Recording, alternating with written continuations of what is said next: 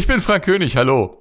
Wir nutzen die Sommerpause für ein paar schöne Wiederholungen älterer Folgen, die nicht mehr online verfügbar waren. Unser Fan Daniel Schneider hat uns darauf hingewiesen, dass das Album Diesel and Dust von Midnight Oil in diesem Jahr 35 wird und da das Album damals 1987 im August rauskam, passt das genau in unsere Sommerpause. Den Original-Podcast haben wir im Juni 2019 aufgezeichnet, kurz vor dem grandiosen Konzert der Band in Trier, präsentiert von SWR1. Kollege Stefan Kerstel und ich waren damals dabei und wir waren begeistert. Ein Comeback der Extraklasse der Band aus Down Under vor der Kulisse der Porta Nigra. Einfach wunderbar.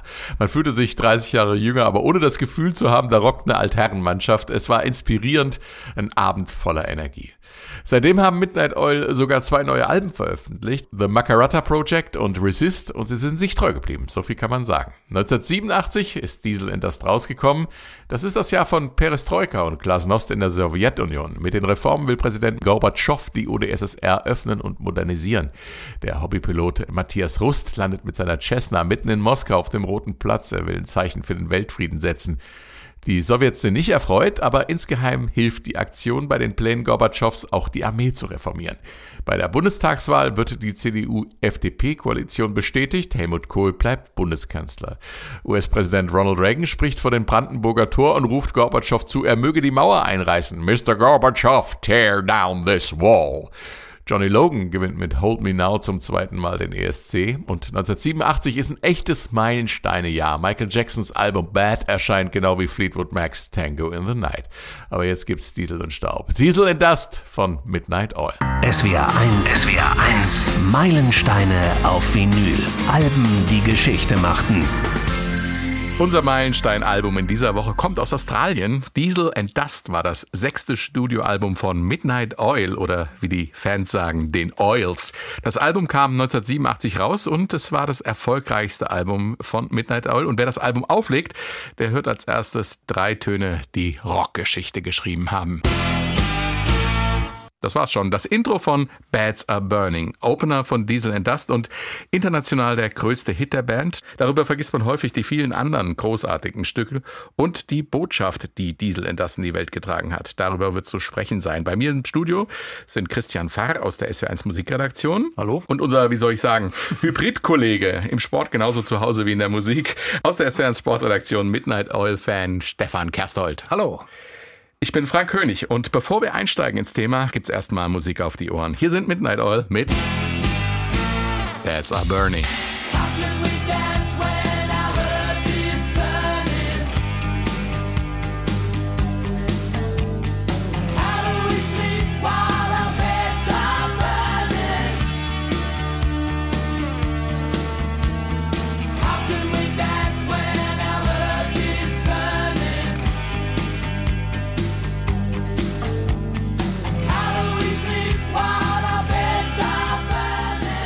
Beds Are Burning, der Opener vom Meilenstein-Album Diesel and Dust von Midnight Oil. Christian, wessen Betten brennen da? Ja, die Betten derer, die die Zeichen der Zeit nicht erkannt haben. Und das Album ist ja eigentlich ein Konzeptalbum, was sich mit den Rechten der australischen Ureinwohner, der Aborigines, befasst, die lange Zeit mit den Füßen getreten wurden. Und gleichzeitig ist auch der Umweltaspekt natürlich, für den Peter Garrett immer stand, äh, auch da eingeflossen. Also es ist ein hochpolitisches Album und ähm, unsere Betten brennen derzeit ja auch irgendwie, ne? Es ist also nicht nur hochpolitisch, sondern auch hochaktuell. Vielleicht auch ein Grund dafür, dass wir die Band wieder sehen können, Stefan. Ja, das kann ich mir gut vorstellen, denn sie hat sich ja wieder zusammengefunden. Und Peter Garrett, äh, du hast es eben erwähnt, Christian, äh, sehr umweltbewusst. Er war ja sogar Umweltminister in Australien. Umwelt- war danach, und Kulturminister. Ja, und war danach noch Familienminister ja. sogar. Ja, Er ja. hat zwei Legislaturperioden in Australien ein Ministeramt bekleidet. Und irgendwann hat er sich gedacht, nee, die Botschaft, die muss wieder raus. Hat sich, und das ist das Interessante, finde ich, er ist mit seiner Besetzung von damals wieder unterwegs. Das sind die gleichen Leute, die damals Midnight Oil ausgemacht haben. Die stehen auch heute ganz aktuell, auch bei diesen beiden Konzerten in Mainz und in Trier wieder auf der Bühne. Und das ist äh, für mich faszinierend, dass er die Botschaft immer noch hat und sie jetzt wieder raus äh, trägt in die Welt. Are Burning, interessanterweise, so ganz am Anfang habe ich auch nie mich mit dem Text beschäftigt, dachte, das wäre so ein Gassenhauer, so ein Schunkellied und dann das Video gesehen und dann wurde mir erstmal bewusst, da kümmere dich mal um den Text und und habe diese politische Botschaft, die dahinter steht, verstanden. Wir haben ja äh, bei uns in Deutschland einen Ex-Minister, der sich selber, also Joschka Fischer, der von sich selber immer behauptet hat, er sei der letzte Rock'n'Roller der Politik. Aber Peter Garrett, und das ist Tatsache, ist ein Rock'n'Roller, äh, der Umweltminister wurde. Umwelt- und Kulturminister, weil er sich eben auch um die Rechte der Aborigines kümmert und deren Kultur erhalten will. Und da war man politisch offenbar tatsächlich so offen, dass man ihm diese ja, Ämterkombination zugetraut hat. Er selbst hat nicht alles äh, glücklich zu Ende gebracht. Also er ist jetzt nicht äh, aus der Politik als strahlender Held ausgeschieden. Aber wie gesagt, er war damals ein zorniger junger Mann. Jetzt ist, äh, geht er Richtung zorniger alter Mann. Aber seine Anliegen, seine sein Idealismus ist ihm geblieben. Und das ist ja dieser interessante Transponder, dass er mit der Musik die Welt erreicht, um der Welt zu zeigen, was in Australien los ist. Und das ist sehr faszinierend. Ähm, und äh, ich erinnere mich an ein Zitat von damals, Sie sind aufgetreten, auch in Südafrika, damals als Mandela zum Präsidenten gekürt worden ist. Und die Leute in Südafrika, die haben diese Scheibe gekannt, obwohl offiziell war die Platte sogar verboten in Südafrika. Also das ist das Faszinierende an der Musik dass man mit den Texten, mit der Botschaft die ganze Welt erreicht. Kommen wir mal kurz zum Sound des Albums, bevor wir in das nächste Stück gehen. Das ist ja eine ganz interessante Mischung aus, ähm, du sagtest schon, traditioneller australischer Musik von Rock and Roll, aber da ist auch eine ganze Portion 80er Sound drin. Es ist ganz viel 80er drin und zwar das, was man damals als Indie Rock bezeichnet hat, obwohl es damals auch schon kein Indie Rock mehr war, sondern die Industrie hatte schon durchaus das ästhetische und kommerzielle Potenzial erkannt, was in dieser Musik steckte. Und ähm, Typisch für Midnight Oil ist, dass in vielen Songs oder fast in jedem permanent zwischen Dur und Moll gewechselt wird. Das ist also nicht so, dass da eine Stimmung einfach mal durchgezogen wird, sondern es äh, wird immer mal wieder getwistet. Das ist alles jetzt nicht hochvirtuos. Die Tonart bleiben fast immer gleich, die Geschwindigkeit bleibt fast immer gleich, aber trotzdem hat man nie das Gefühl, dass, dass es langweilig wird oder sich wiederholt. Also es ist eine ganz äh, exquisite Mischung. Also man kann nach dieser Musik süchtig werden äh, und darüber vergessen, was sie eigentlich aussagt. Man hat ja in den 80ern oft diese gegateten Drums, wo es immer nur Kasch geht, also ganz auf den Punkt gespielt. Vor allem die Snare Drum, die dann im Nichts verschwindet. Ein Anschlag und dann patsch ist es weg. Das klingt oft steril, bei Midnight Oil überhaupt nicht. Ja, das ist ein Effekt, äh, das ist dieser Überraschungseffekt. Äh, das ist fast in jedem Titel zu hören, auch diese kurzen Pausen, die eingearbeitet werden. Let's give it back die Leute einfach dazu zu führen, ah, was, was kommt denn jetzt? Eben ist mir nochmal aufgefallen, dieser eine Break, es klingt so, als würde wieder eine Tasse auf den Boden fallen ja. oder so. Das hat auch ein bisschen was von äh, Depeche Mode, von diesen industriellen äh, Musik, die damals in den 80er Jahren entstanden ist. Also Peter Garrett hat es mit seinen Jungs geschafft, viele Stile und dann auch sehr prägnante Passagen ineinander zu packen und das macht's vielleicht auch aus. Ganz kurz noch der Bandname Midnight Oil. Mitternachtsöl kann man, glaube ich, nicht wörtlich übersetzen, aber auch da gibt es einen Bezug zu einem Song. Ja, ganz interessant. Midnight Oil äh, heißt eigentlich Lampenöl, wenn man es übersetzt, aber der Name lehnt sich an an Burning of the Midnight Lamp. Das war ein Titel von Jimi Hendrix und äh, das ist angeblich ähm, der Hintergrund des Namens Midnight Oil. Und sprichwörtlich heißt es, glaube ich, äh, bis tief in die Nacht arbeiten. Also da kommt einiges zusammen und äh, dieses Arbeiten, das spricht ja auch so ein bisschen für die Band. Man, man, man arbeitet, man unterstützt die Leute, die arbeiten müssen. Also dieses ganze Bewusstsein kommt dann nochmal zum Ausdruck. Machen wir weiter mit The Dead Heart, dem Opener der zweiten Seite. White man came, took everything.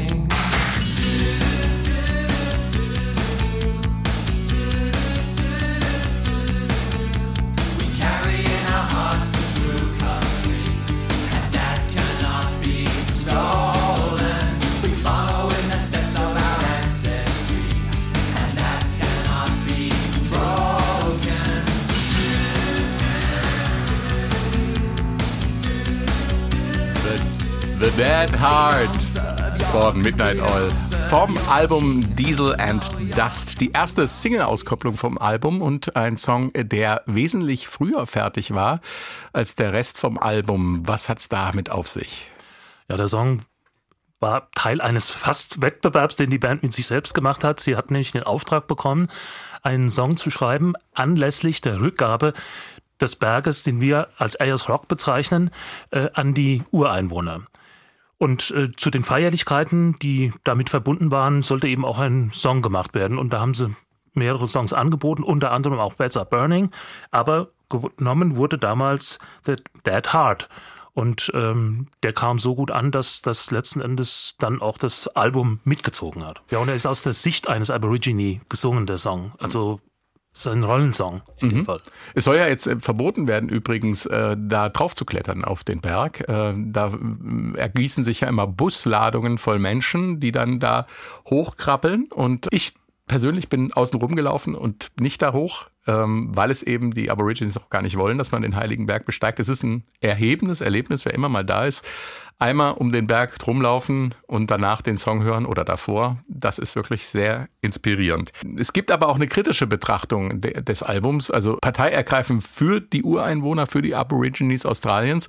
Auf der anderen Seite hat man oft gesagt, die machen das aus dieser typisch westlichen Sicht und ähm, es gab da Kritik zum Beispiel an einem Instrument, was auf der Platte eingesetzt wird und das ist der Bull Roarer. Wir hören gerade mal rein.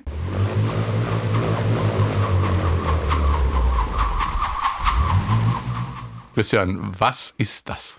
Ja, das ist ein Pummholz, so ein Lamellophon, das hängt an so einem Seil an der Schnur und es ist ein länglicher Holzkegel mit äh, Schlitz drin und wenn man den schwingt, dann klingt das so eine Mischung aus Hubschrauber, Honda und Kreissäge. Ne? Und man kann das in unterschiedlichen Tonhöhen eben, wie wir eben auch hier das gehört haben, äh, schwingen lassen. Ich glaube, das ist eines der ältesten Instrumente der Menschheit. Ja, also wahrscheinlich schon in der Steinzeit äh, üblich, weil es auch relativ leicht herzustellen ist. Aber es ist natürlich auch im australischen Ureinwohnerkontext ist es ein rituelles Instrument. Es ist also jetzt nicht allein eine Spaßmaschine. Und ähm, da wird der eine oder andere schon denken, äh, wenn ihr das jetzt hier einsetzt, ist das für euch ein schöner Effekt. Aber für uns ist es eigentlich was anderes. Der Song selber, Bull Roarer, auch auf dem Album und ähm, da ist der Effekt die ganze Zeit drunter, aber es sind noch ein paar andere ganz spannende perkussive Elemente drin aus der Aborigine-Musik. Wir hören gerade mal rein in den Mittelteil.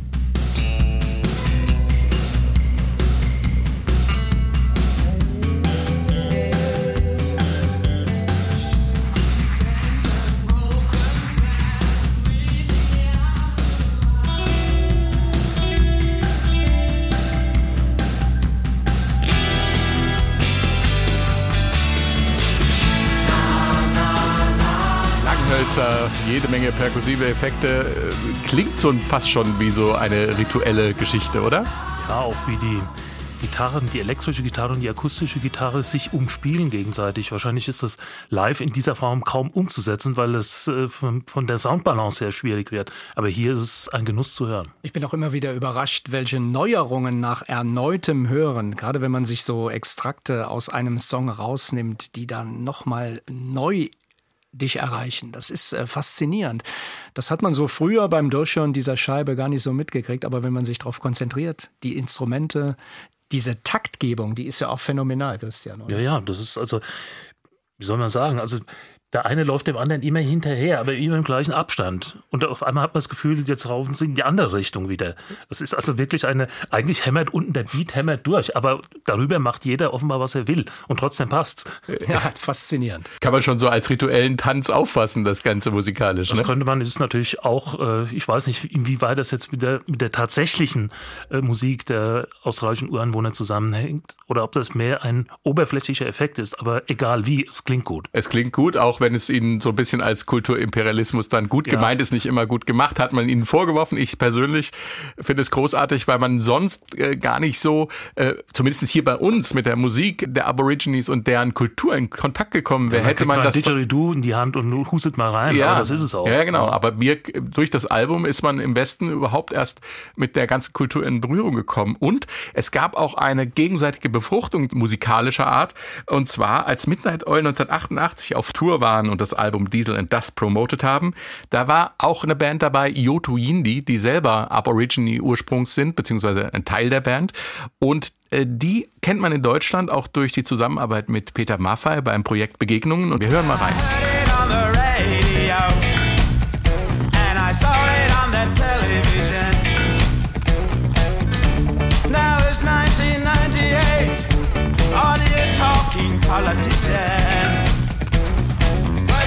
fancy words cheap, but cheaper than our priceless land. All your promises have been broken now, just like Treaty 89 von Yoto Yindi.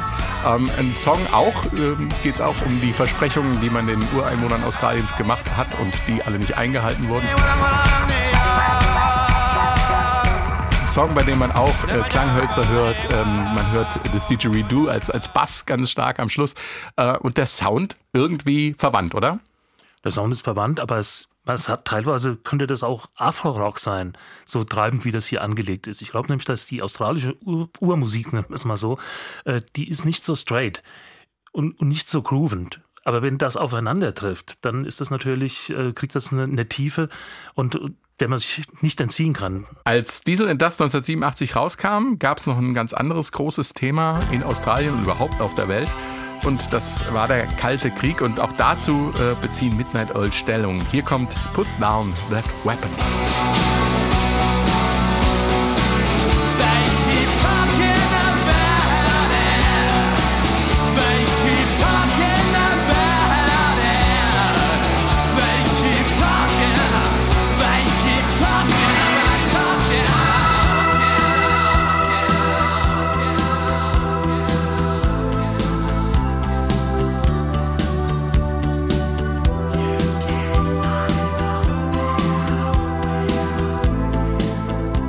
Keep talking about it, singt der Peter Garrett da. Sie sprechen und sprechen. Ein Song, bei dem die Angst vor der atomaren Apokalypse förmlich rausspringt, Christian. Ja, das, die Situation war folgende, dass die Amerikaner damals in der Südsee ähm, atomare bestückte Kriegsschiffe am Start hatten, nennen wir es mal so, und die teilweise wahrscheinlich auch mit Zustimmung der australischen Regierung da eben auch die entsprechenden Häfen angelaufen sind und ähm, das passte nicht jedem. Und die atomare Bedrohung damals, äh, wir kennen das noch, 80er Jahre, ich meine, Ende des Jahrzehnts war es schon etwas am Abklingen, aber wir erinnern uns noch an die weltweite Nachrüstungsdebatte, an Star Wars mit äh, Reagan und so weiter. Also das war ein Thema, was sich wie, einen, wie ein Angstschleier über die 80er Jahre gelegt hat, weltweit. Und äh, bei so politisch bewussten Leuten wie Peter Garrett ist das natürlich dann äh, ein, ein Must.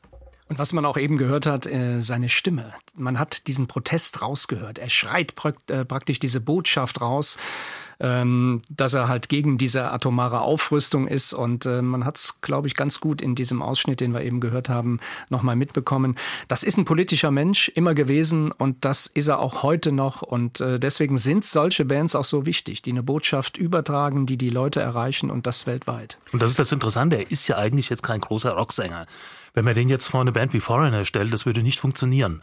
Aber genau hier funktioniert es auf den Punkt, weil er singt so, dass man A, die Texte versteht, also da wird äh, nicht irgendwelche Blue Notes Verschleifungen gemacht und äh, man merkt einfach, dass hier Musik und Message eins sind und er transportiert das ideal. Ich finde die Zeile nach wie vor genial. They keep talking about it. Ich kann mich erinnern, dass wir so, wir waren ja äh, Ende des Teenageralters, Anfang der 20er. Und dann saßen wir dann zusammen und haben gesagt, wenn die sich in Genf treffen und über Abrüstung reden, was sprechen die da eigentlich monatelang? Das, über was sprechen die? Äh, das war uns immer nicht so ganz klar, dass da so viel geredet wird und ja, jahrelang nichts bei rauskam. Also ein Lied, das mir damals auch sehr, sehr aus dem Herzen gesprochen hat. Ähm, beamen wir uns aus dem Jahr 1987 zurück in die Jetztzeit ähm, oder vor in die Jetztzeit. Bei all diesen Themen merkt man ja, wie top aktuell. Wir hatten es ja schon, die Botschaft von Midnight Oil ist, äh, ob es Umweltzerstörung, Kriegsgefahr oder der Schutz von Minderheiten ist. Vielleicht sind sie ja auch deshalb wieder zusammen und auf Tour. Stefan, du hast Midnight Oil schon äh, vor zwei Jahren live gesehen und noch viel länger ist es her, ja, dass du sie das erste muss, Mal live Ich muss das hast. eben noch mal raussuchen. 23. April 1990 in der Eberthalle in Ludwigshafen.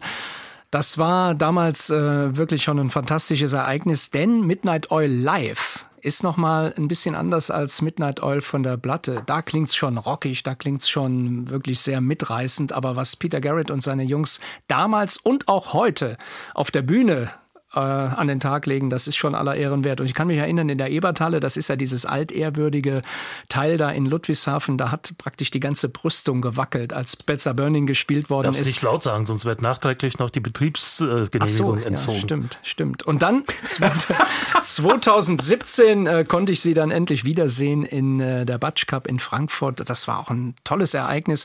Und irgendwie, wenn man äh, die Augen geschlossen hat, hat man gedacht, oh, wo sind diese äh, knapp 30 Jahre Jahre geblieben. Es hat sich im Prinzip wenig geändert. Die, die Frisur Musik, von Peter Garrett auch nicht? Nein, nach wie vor nicht. Und äh, das war ein tolles Erlebnis und es wird auch jetzt wieder ein tolles Erlebnis werden. Wir sprechen immer von Peter Garrett und seinen Jungs, aber es ist ja eigentlich nicht nur Peter Garrett und seine Jungs, sondern es ist ja eine ganze Band. Äh, der Vollständigkeit halber und der Gerechtigkeit halber, wie ist die Besetzung? Also wichtig ist zum Beispiel Jim Morgini, weil der äh, sowohl Gitarre als auch Keyboard spielt und auch als Songschreiber unverzichtbar ist.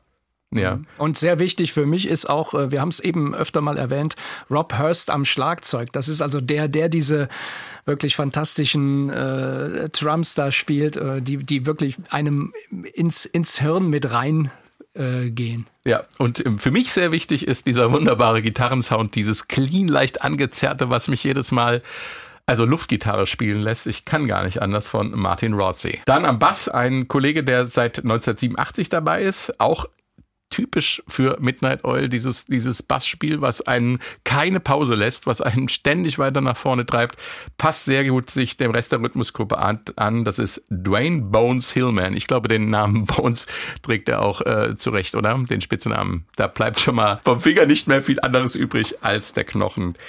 Ähm, was haben die eigentlich seit ihrer Auflösung 2002 gemacht? Okay, Peter Garrett war Politiker, alle haben ihre Soloprojekte gemacht, aber so wirklich zusammen haben sie seitdem nichts mehr Gemacht. Nee, außer diesen Tourneen, äh, beispielsweise 2017, wir haben es eben angesprochen, aber es gibt äh, dennoch irgendwas Musikalisches. Es gab nämlich eine Solo-CD von Peter Garrett, die hieß oder die heißt immer noch A Version of Now.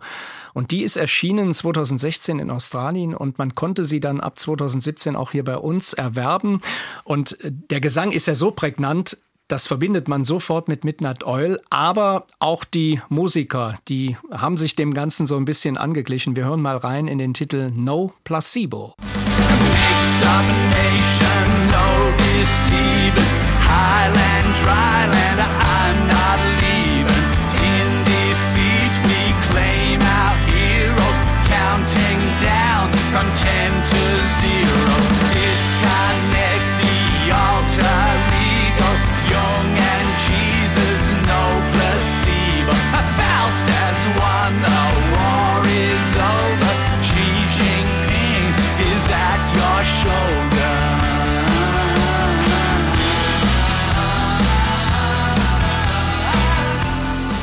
Gelernt ist gelernt, würde ich ja. sagen, oder?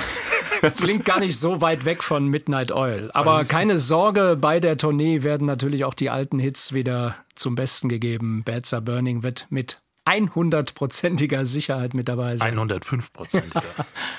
Okay, dann äh, haben wir jetzt als letztes Stück äh, in unserer Auswahl heute noch einen Song, der sich ähm, im weitesten Sinne mit Kulturerbe beschäftigt. Und ähm, Peter Garrett war ja auch Minister für Kulturerbe. Und das ist äh, der Song Dream World. Christian, um was geht's da? Da geht es um eine abgerissene Musikhalle, in der sie, also Midnight Oil, aufgetreten sind öfter und in der beispielsweise auch schon Buddy Holly 1958 aufgetreten ist. Also eigentlich eine, eine Kult-Location, würde man sagen. Und äh, die wurde irgendwann aus geschäftlichen Gründen nicht mehr saniert, sondern abgerissen.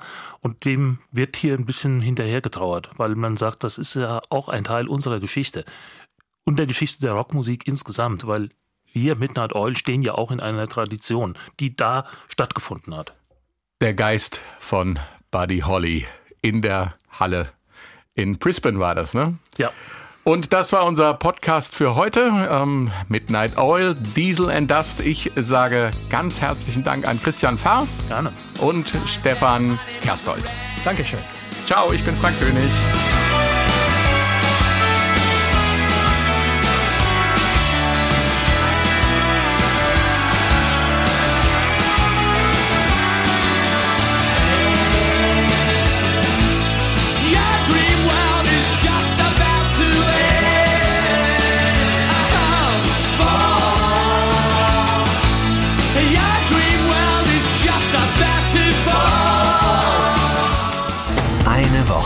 Ein Album, ein Stück Geschichte.